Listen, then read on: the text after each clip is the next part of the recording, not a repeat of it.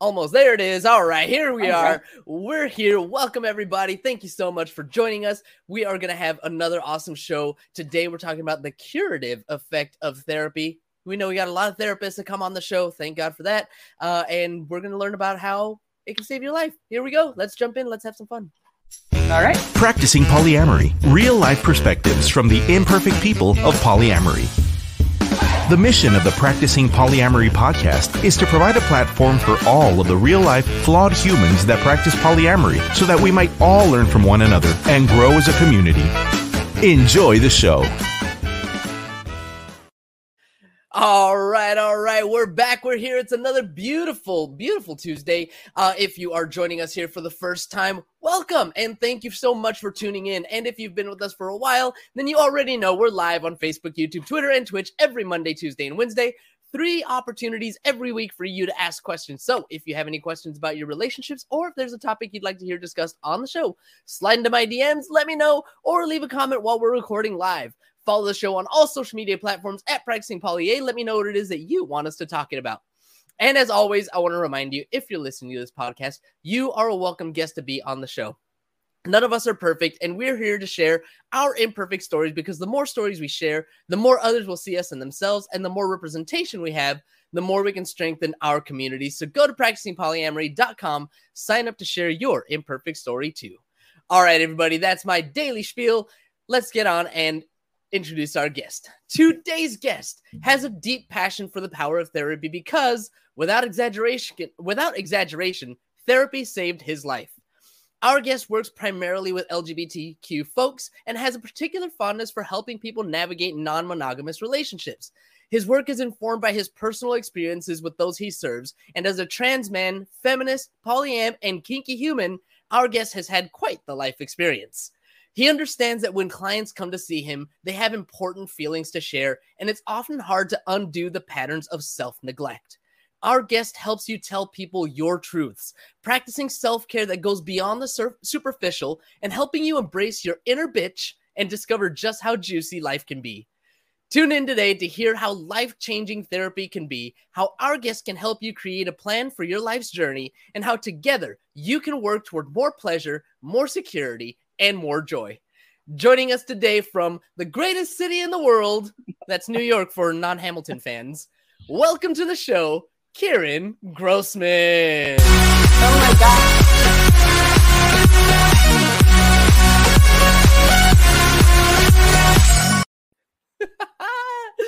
Kieran, thank you so much for hanging out with me today. Oh my goodness! Thank you so much for uh, for reading that. I've I've never heard my copy that I wrote uh, read back to me and you did it i literally got goosebumps listening to you. That was incredible. Hey you know I, I can hardly take credit for it. Like you said it's your copy. You wrote it. I just messed with it and kind of reconfigured it so i could say it out loud. But oh, that's uh, great.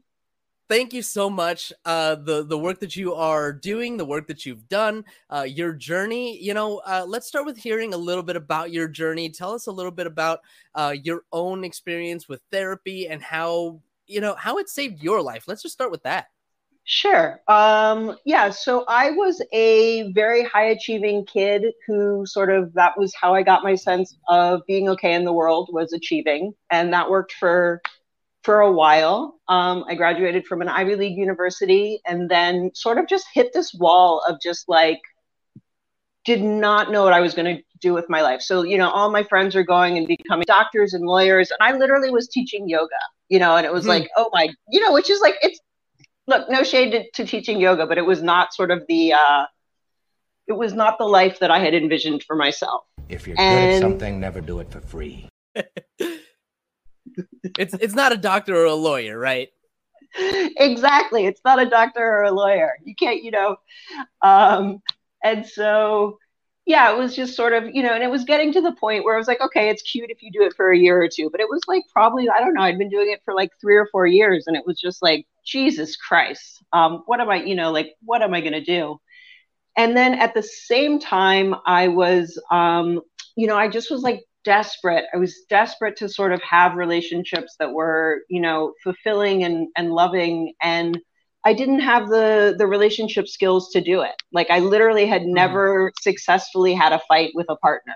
Um, so it was like we would date for a year or two, and then we'd have our first fight, and I didn't have the tools for navigating that, and so then we would break up, and I would be heartbroken, and then you know I would like try again with the with the next person.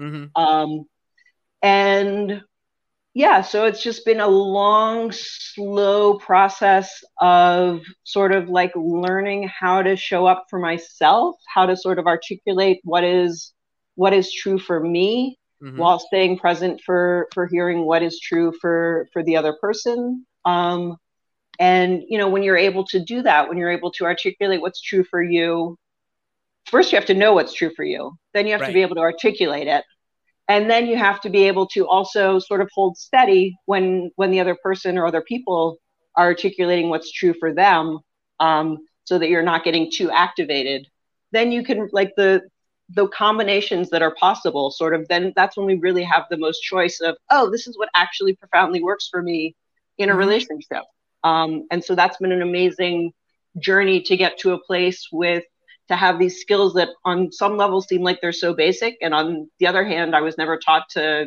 i was never taught them so i, I didn't know how to do them until i learned how to do them basically. Yeah.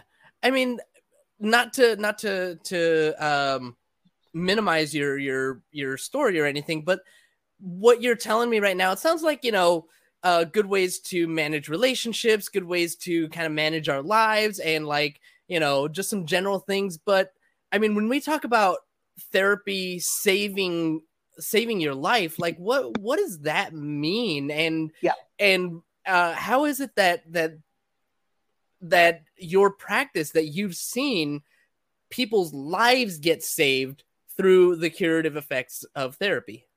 Yeah, thank, thanks for for asking. Um, I was pretty I was what is like what this the word is dysthymic, which basically means low grade depression. So I wasn't mm-hmm. depressed in the sense of like you know I never lost a day of work. I you know I was always able to to get up and and function.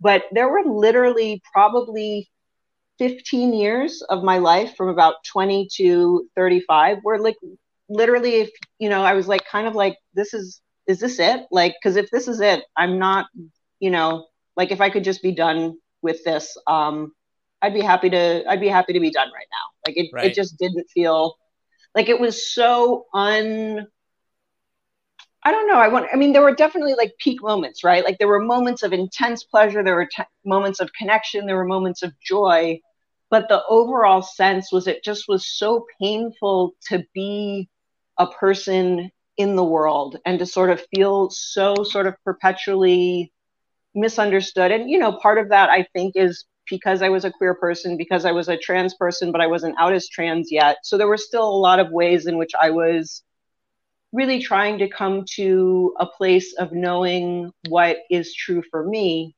Um, that, yeah, just like if you had told me like actually life will be life will be pleasurable and will be a source of joy and something that you're like jazzed about doing, I would have just I would have thought that was a ridiculous statement. Gotcha, gotcha. So like if we're looking at it on a scale of like 1 to 10 where 10 is super happy and 0 is you know super depressed uh, i guess like a quote unquote normal person would you know basically range between like four five six and then you know moments of tens and moments of zero but ranging around that four five six whereas in your life you were more like one two three or you know point yeah point two, five. three, whatever. Like yeah, point five, definitely on the low end and you would still experience the highs and the lows, but mostly staying on the low end. So you you found therapy that really helped. And you know, uh, speaking to the queer experience, right? Yeah. I I can't speak to it. I I just you know want to learn from you uh, what that experience is. What is it that um I, I guess that queer folks should expect or should ask for when getting into therapy uh, to, as you said, discover who they really are and find that authenticity within themselves? Yeah, thank, thanks for thanks for asking that question. I think it's okay, especially sort of with um, with the movement away from sort of in-person sessions. Um, that's actually great for people who want therapy because it means suddenly they have access to a much wider array of people who they can do therapy with. So let's say yeah. that they, you know, let's say they're in a they're in a smaller town or or something like that. Like it kind of doesn't matter because suddenly you can work with people who live in the big in the big cities. So you'll have access to way more therapists. And I think it's profoundly okay to want a queer therapist. I think it's profoundly mm-hmm. okay to want someone who sort of like when you look at them, you say, yeah, this is who I would want my, this is who I imagine I'd want, what I'd want my life to be like in, you know, 10 or 15 years or five years or mm-hmm. whatever. Um, so I tend to see a lot of younger, sort of like, you know, transmasculine clients. And I think it's because they see in me like there's sort of some hope, you know, like, yeah. oh, wow, like this person seems like they have it together. You know, obviously I don't have it all together, but I have way more, have it way more together than I did when I was in my, you know, mid 20s.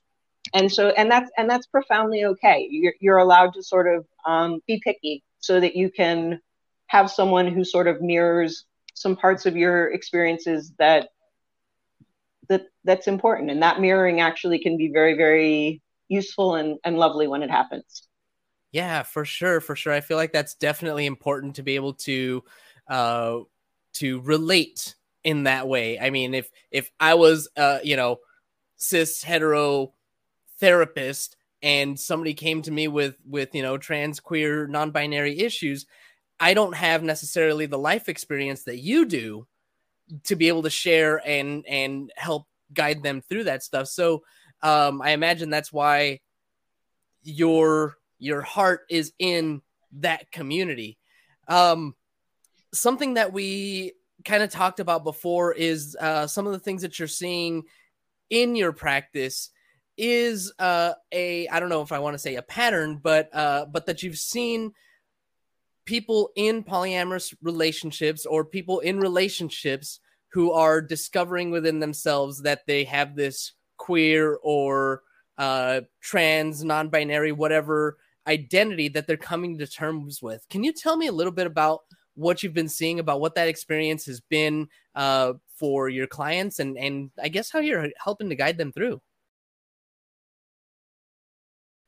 Yeah, th- thanks for thanks for bringing that up. I guess I'm just I'm so shocked by what it was like for me as a as a trans person to sort of come into feeling like it was okay to be trans. I mean, I went to Brown, I went to a very liberal university, and I remember even there sort of feeling like I think if I transitioned, like I would not sort of, it would not be okay. Um, and even within my own personal relationship, I was, you know, I dated a woman for for ten years, and I didn't transition until we broke up. And I think it was because I didn't give myself the internal permission to imagine what that would even be like within the context of that relationship. And mm-hmm. what I've seen recently is just, you know, there's like this, you know, like a cis dude. I'm doing couples therapy with this one with this one couple, and it's just like, you know, there he's just like a presumably, you know, cis heterosexual guy, and his partner just came out as non-binary, and the level of sort of just like care and sort of like sweetness that he is sort of embracing that change with is so mind blowing and, and sweet to me. Like it's really just, it's sort of a level of acceptance that is almost impossible for me to have imagined, you know, even, even 10 years ago. Um, and I just love that that seems like, obviously not in all spaces, you know, but in some spaces, it seems like that's actually the normal. And that to me is just incredible. Um, and the way that polyamory, you know, come comes into that is because a lot of people who come out as as trans, you know, want to sort of experiment with what does it mean to be, you know, sexual with people who are maybe you know are no longer there's there's just a desire often that goes along with transitioning to for wanting to experiment you know mm-hmm. with a wider variety of people right. sort of and to sort of see and to feel like there is both internal and external permission for that to be okay um, is really it's just it's so breathtaking and, and beautiful to watch Yeah, yeah. Uh, w- what you said about uh, giving yourself permission, learning that it's first of all that it's okay to be trans, uh, and then giving yourself that that internal permission uh, to to come out and to live your life that way. Um, you know what? I, I want to just kind of start with that. Can you tell me a little bit about your experience with that, and maybe what you're seeing uh, with with your clients that you're talking about? Uh, that that moment where it's like, you know what? This is what's true to me. This is what's going to make me happy. Uh, what is what is that experience like for somebody who has been battling it for so long or fighting it for so long, not giving themselves that permission to kind of walk through that door and say, okay, this is what I'm going to do. What's that like? Yeah. Um, so I think when I came out as trans, and I came out as trans probably six years ago, so in my late 30s, um, no one was surprised. I was someone who, hmm. you know, had been a had been a tomboy. Then I was a butch dyke. I wrote my undergraduate thesis on transsexual autobiography. I did my, um, you know, my graduate research on gender swapping, on sort of playing a character of the opposite sex on this, you know, website called Second Life. Um, no one was shocked by it, but for me, it was just so clear that it wasn't I couldn't be sure that within the context of this relationship, and I don't know that this is true, um, that I w- it wouldn't be okay. Um, mm-hmm. And so when when that relationship ended, it was really kind of amazing to, you know, just be able to like talk with my prescriber and be like, hey, I think I want to start, you know, experimenting with testosterone, which I'm pretty sure is something that like, you know, people who are not trans don't want to do. Maybe they do. Right. I don't know. Maybe maybe they'll you know write write in and let me know that that's that that's not the case. But and then it was like kind of amazing because suddenly I was in my late you know I was in my late 30s and I was sort of like starting to take testosterone and I was like on you know I was dating sort of like and suddenly I was dating but I had like the the horniness level of a you know of like a teenager, but sort of like the social skills of a grown up and like the, the money of a grown up, and it, it was like so amazing, you know, like it was so it was so fun. Um, and you know, and I got lots of sort of I was interacting with people for whom, for mostly for whom that was okay. Um, mm-hmm. So I don't mm-hmm. know that it's ever sort of like a. I think you take like little mini steps, you know, and then you sort of see how how it feels. So like okay. when I was starting testosterone, it wasn't like a you know I'm trans, I'm going to transition like bum bum bum bum. It was like wow, I just kind of am curious to see what this would be like, and then for a while it was like oh i'm going to experiment with using they them pronouns um, mm-hmm. and then i'm going to start you know then i'm going to tell you know people who i think are going to be really easy for them to hear and then i'm going to tell people for whom it's going to be harder to hear mm-hmm. um, so yeah i think there's like this internal permission that that you get but then the process of transition is it kind of takes a long time so it's something that you do sort of you know repeatedly over days, over days, over weeks, over months, over years. So it's really not uh, like I said, walking through a door. It's more like uh, a staircase. You, you, you said there's many yes, there's yes. many steps, and uh, it almost sounds like you have to give yourself permission at every step. Yeah, I think that's super super important. And then also another thing that I think is really important for a lot of people, um, especially early on in transition, is just sort of trying as much as possible to appreciate where you are because there's mm-hmm. the hope, right? Like there's, oh, especially for people that are like, yes, I think I'm trans, I finally want to do it. And you take your first shot or whatever, and it's, you know, nothing changes. Like, right. you know, your your first year, if if you're lucky in your first year, you'll pass, but you might not. And that mm-hmm. that's just the reality of it and so it's there's also this sort of this added period of really living in a space and this is for people obviously that are that are binary um, but like living in a space where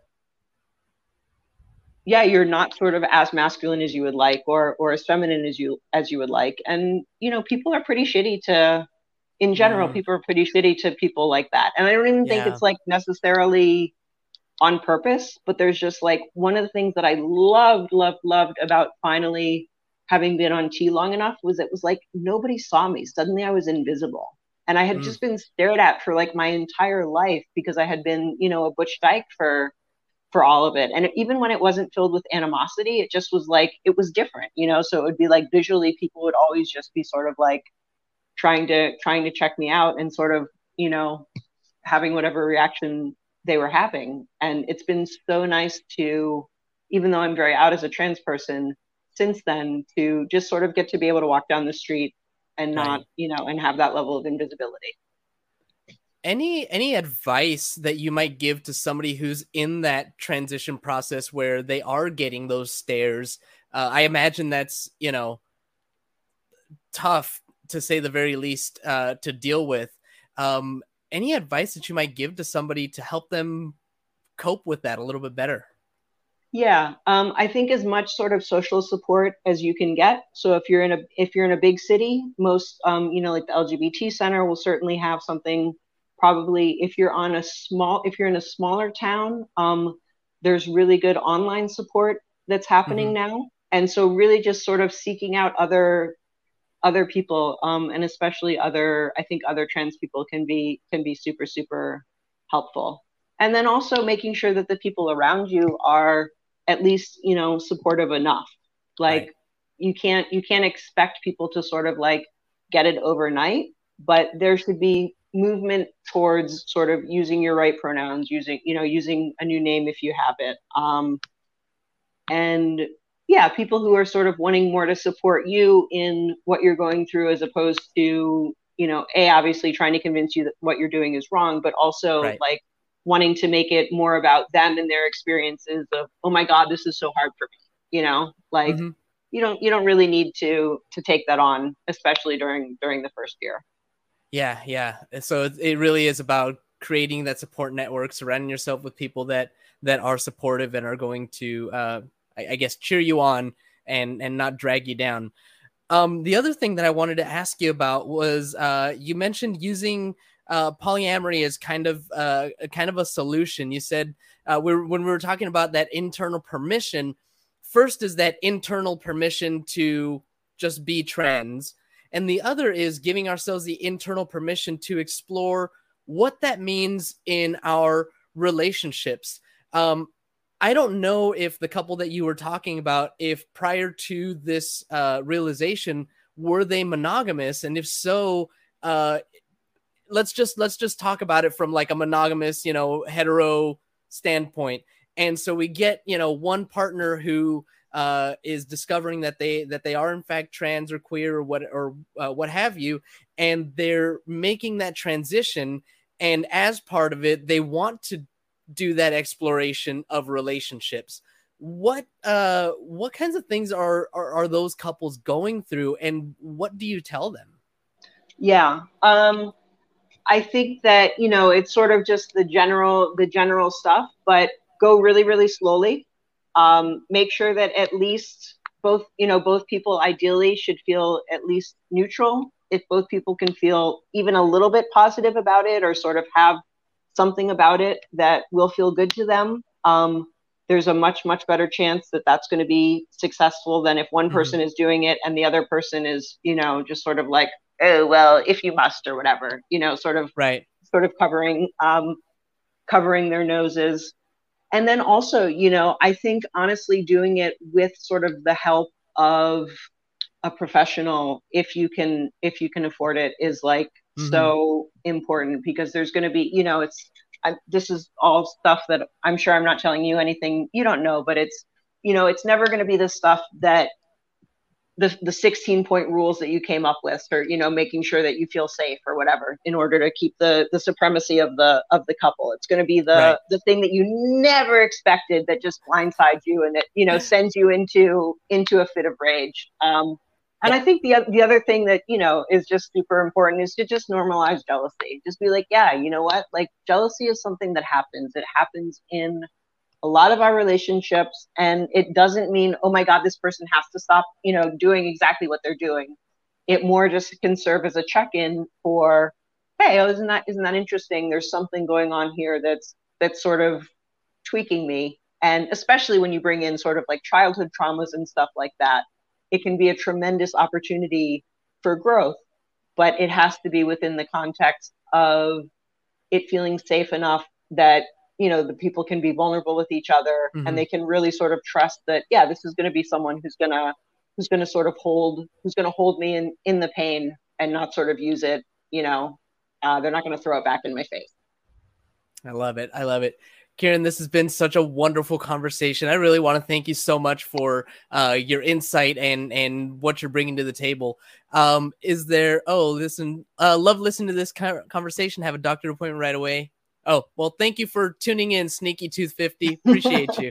Um, but, uh, and, and, they're right. This has been an, an amazing conversation. I really appreciate, uh, like I said, everything that you've brought to the table.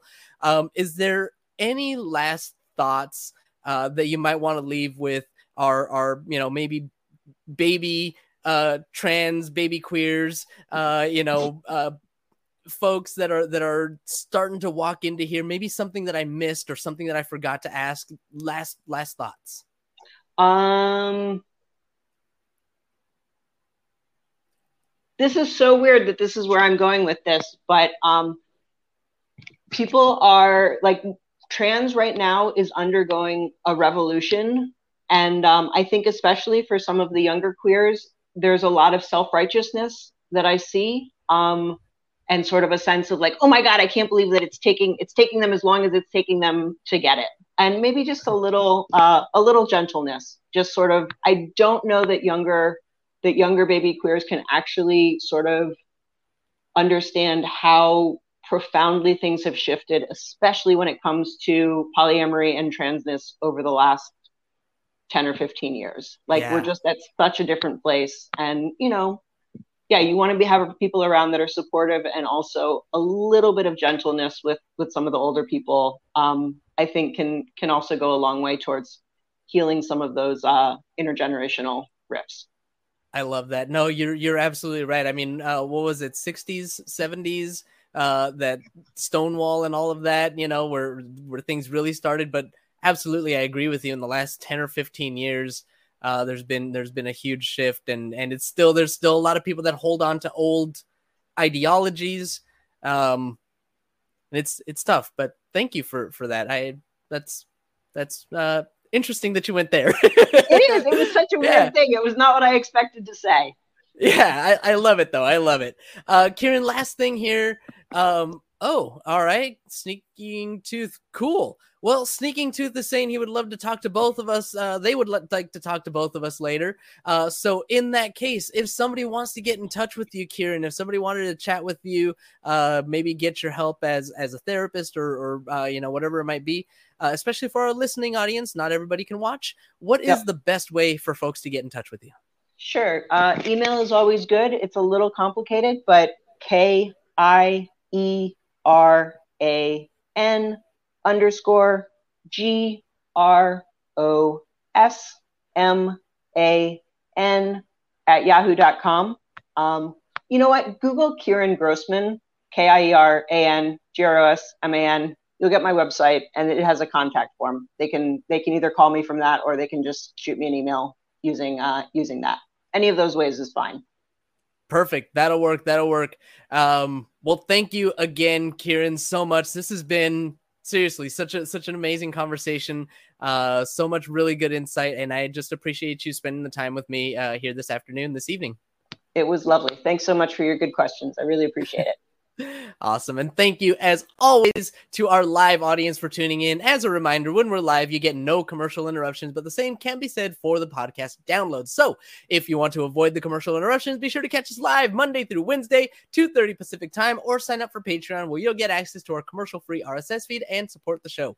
Don't forget to subscribe on YouTube, wherever it is that you download your podcast. If you haven't already, please leave us a review. That is all we've got for you all today. Um, for uh, what was her name? Sneaking Tooth. If you want to get in touch with me, shoot me a message at practicing poly everywhere, practicing poly at gmail.com. Either one of those works. Thank you all, as always. Until tomorrow. Have a nice day. Thank you for tuning in to the Practicing Polyamory podcast. Would you or someone in your polycule like to be a guest? Sign up at practicingpolyamory.com and join the conversation. Please support us by subscribing, liking, and following us on social media at Practicing Polya by clicking any of the affiliate links on our website or by subscribing at patreon.com slash practicingpolya.